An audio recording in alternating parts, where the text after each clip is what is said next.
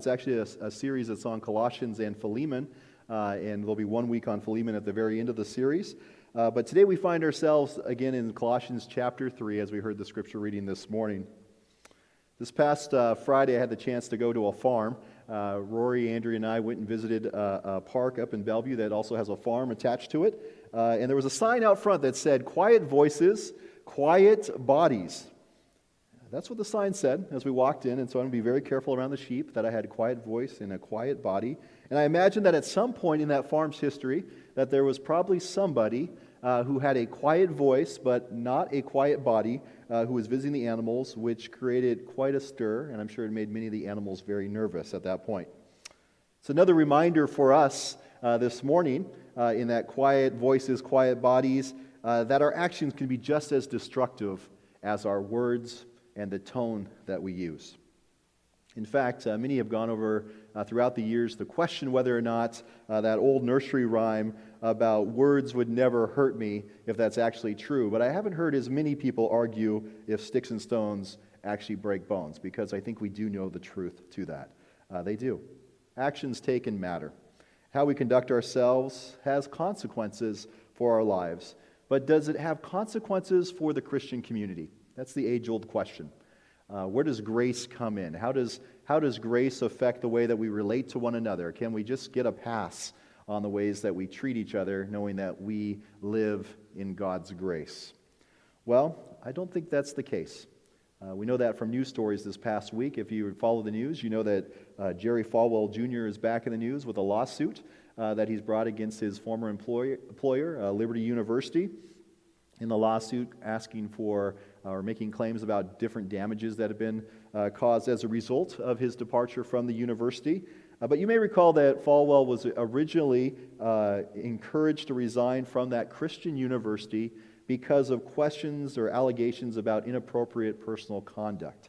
And so we know then, even there, that there's in a Christian university, the Christian community does have standards. There are, there are things that we set ourselves towards, and there's there is a sense that people are held accountable.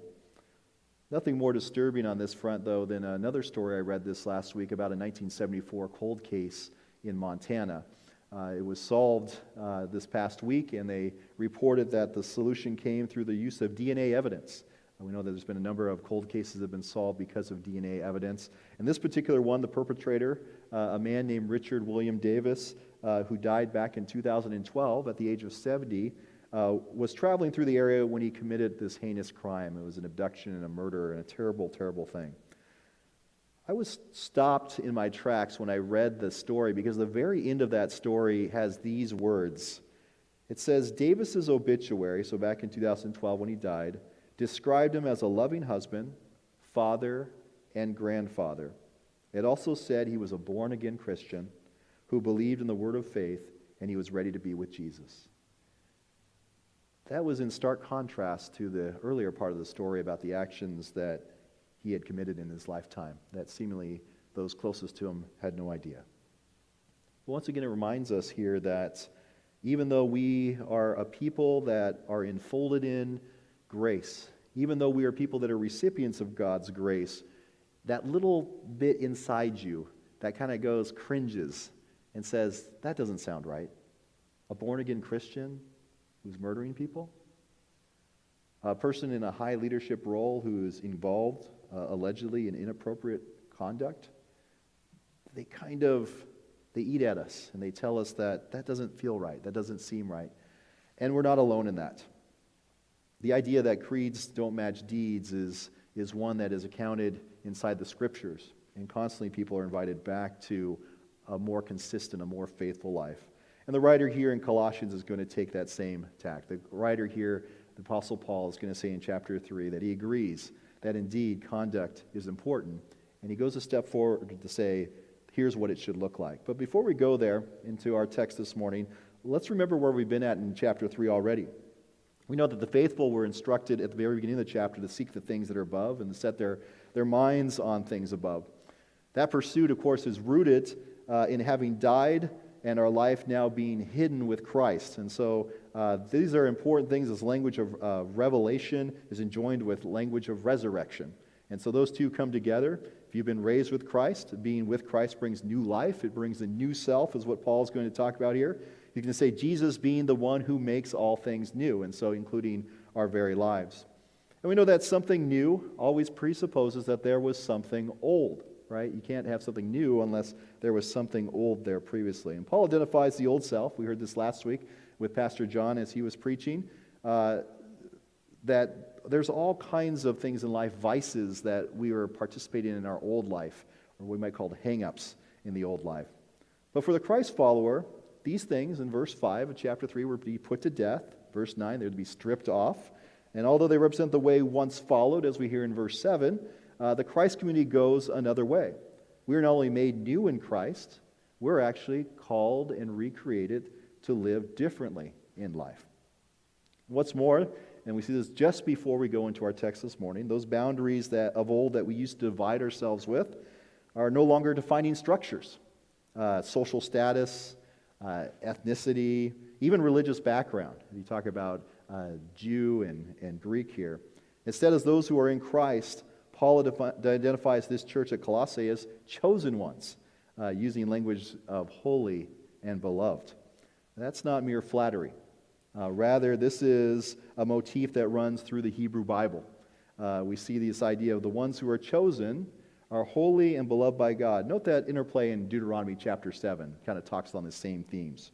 For you are a people holy to the Lord your God. The Lord your God has chosen you out of all the peoples on earth to be his people, his treasured possession.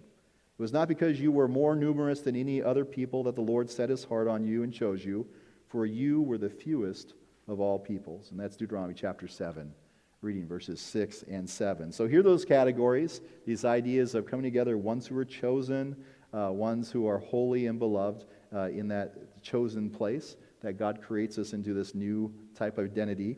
That those people, so you think about in Colossians, these Gentiles, this Gentile church, are now associated with these people in Scripture, the holy people of Israel. They're the new Israel and they're called to be something special, something important. We might say in our own language that, like the nation of old, the Christian community is chosen, elected to salvation, and now charged, elected to service, to a particular way of life. They are to conduct themselves, and we are to conduct ourselves in particular ways, which brings us to our text this morning. That was quite the run up to our text, was it not? I think we now understand the first part of chapter 3 very well. Here's how we then we are to live. The vices that were earlier in the chapter are now countered with these virtues. Here's how the church is to be. We're to be com- uh, a church that's known by compassion, a people of compassion. That's the first virtue that Paul outlines here. The King James Version does a more literal re- rendering here of the Greek. It actually says bowels of mercy, or bowels of mercies is what, what it reads in the King James. You might uh, actually hear that if you hear bowels, you're like, oh, that's, what's, what's that mean? Think of entrails of mercy. That's where the Greek's going with this. In ancient thinking, the bowels were associated with the emotions, especially love. And so here the idea is that we would be a people of compassion, we'd have deep, heartfelt feelings. Uh, that this would be this idea of our love and, and kindness to one another, that those pieces would be deeply rooted in us, uh, deeply felt, it'd be deeply seated uh, for us. And we use, like I said, heartfelt. We use the idea of heart. The ancients would have used the idea of bowels for the same thing. The second one is this virtue is this with compassion, we also have kindness. That's how we relate to each other. It's excellence in the character that we display and also the demeanor uh, by which we display that character to each other. Humility is the third one on the list for the virtues that we are to possess as a, as a church, or the people we're to be. Uh, and unlike in uh, chapter 2, verses 18 and 23, where this the same word is used uh, as far as humility in religious practices or things to garner some kind of esteem or reputation in the, the community, kind of what we call false humility. Here, Paul imagines a humility that's rooted within Christ's own humility. So remember the whole descriptions that we see in Christ earlier in Colossians. But think back to Philippians chapter 2, if you're familiar with that text, of how Christ is this one uh, who sets aside uh, even the, the huge categories of deity and being God and sets those aside to take on the form of human likeness. That that sets and shapes uh, the type of humility that we're to possess as a church. Jesus here is our model. And so there's a repositioning of self in this. uh, that we become uh, self sacrificial in the way that we serve others. It's not, it wasn't a popular virtue then, it's not a popular virtue now. In fact, the ancients associated this with servility and cowardice. Uh, and even in our own day, humility is sometimes thought as it'd be lovely to see someone who had that, but I'm not sure I want to be the person who has that. Uh, when we think about the business world and how we get ahead in this world, uh, oftentimes humility is not the virtue that's seen there. But the church is to live a different way.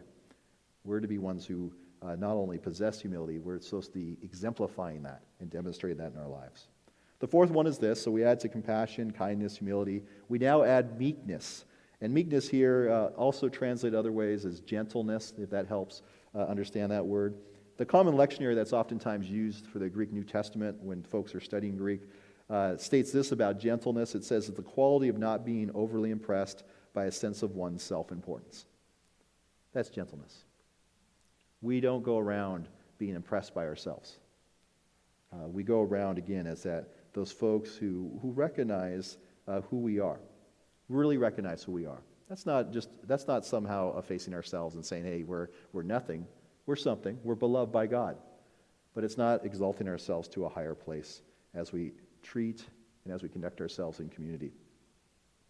There's a sense here uh, as we're moving along uh, in these different pieces that uh, the feelings about these virtues are, and I had this as I was going through this list and studying each one of these, these words here. Uh, I, I, just wondered how, how many of these show up um, in the church when we think about our own mission statements. Uh, many church mission statements don't get into this kind of detail, but here Paul is outlining for us really who the church is to be. And so, why would that not be? Why would that not be part of that type of statement? But going on here, N.T. Wright talks about meekness this way. He actually identifies this quality when he writes about it in his commentary. He says, The positive and negative outworkings of kindness and humility. Uh, this particular one is gentleness, or here meekness, is the effect of meek humility on one's approach to other people. So, how we approach other people.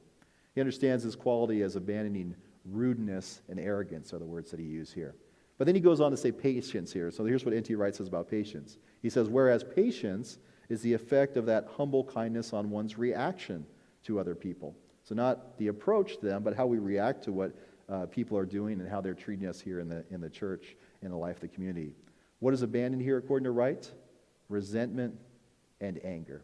And so, five, five virtues here uh, for us compassion, kindness, humility, meekness, and patience.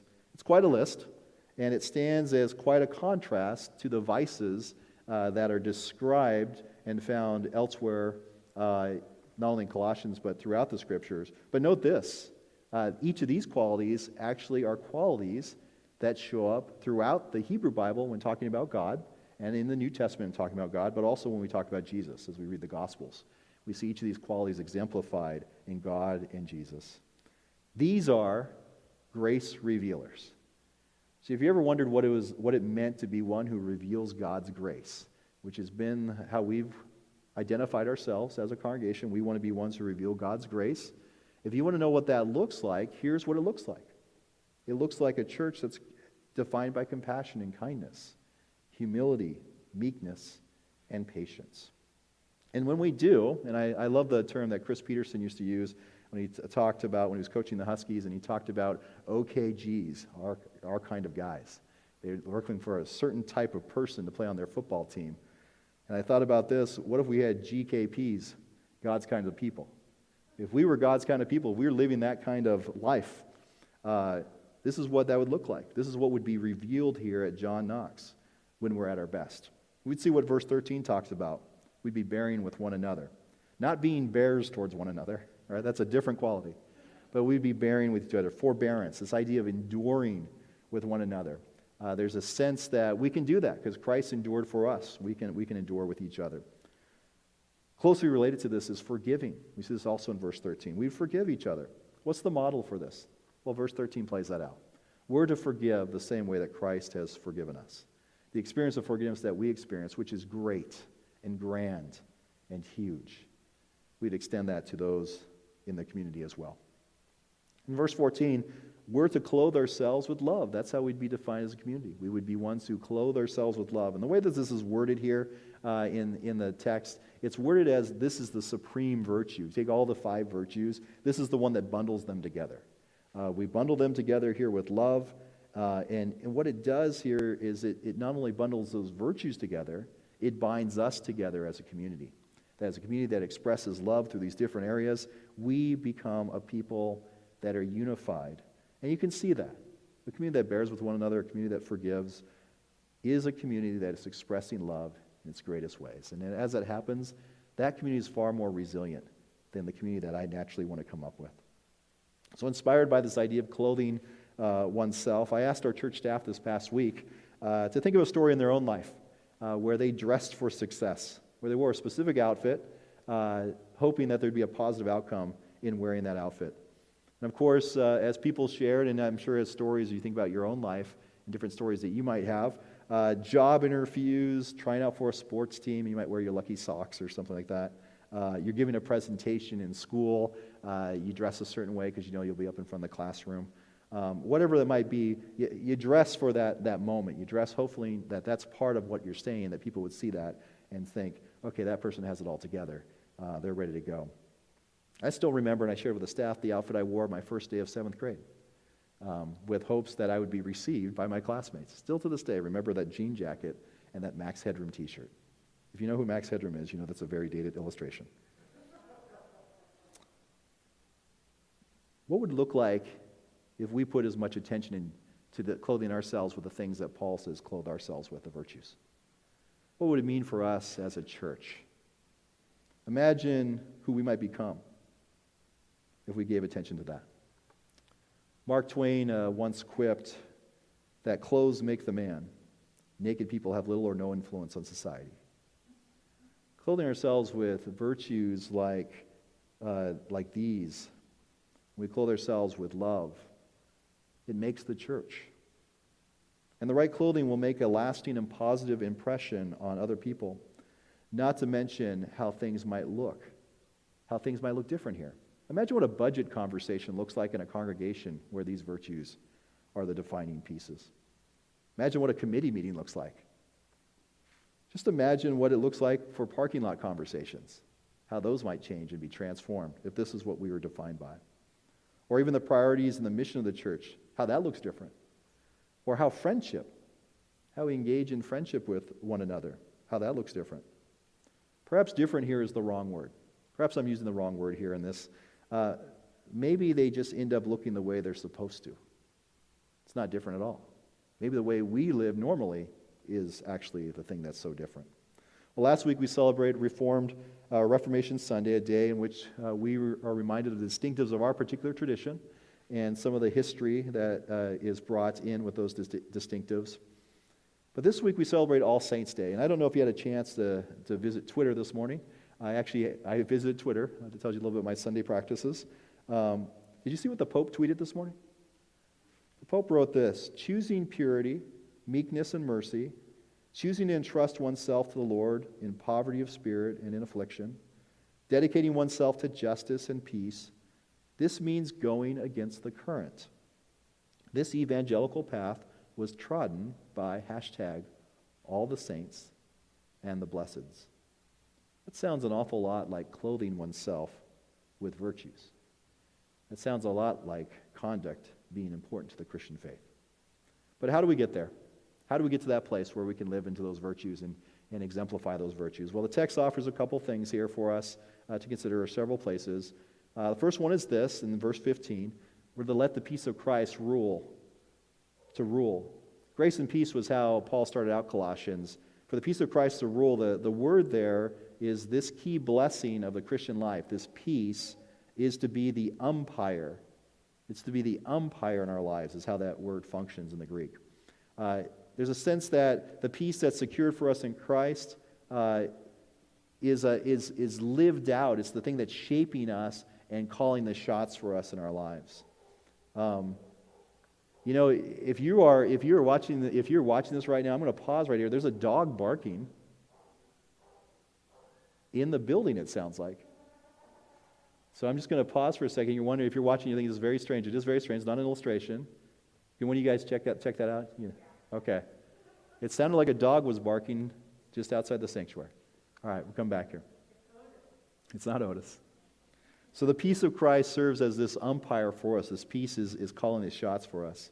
And it's, it's a sense that that peace is at a heartfelt place for us again. It's deep seated, it is purposeful, it's consistent in our lives. We, as an individual and as a corporate body, live into that calling uh, to be ones who are shaped by that peace that's ruling not only in our own hearts, but in our collective heart as a community. The second one, this is grateful. I love the uh, attitude, uh, uh, attitude of gratitude that Captain Linda talked about.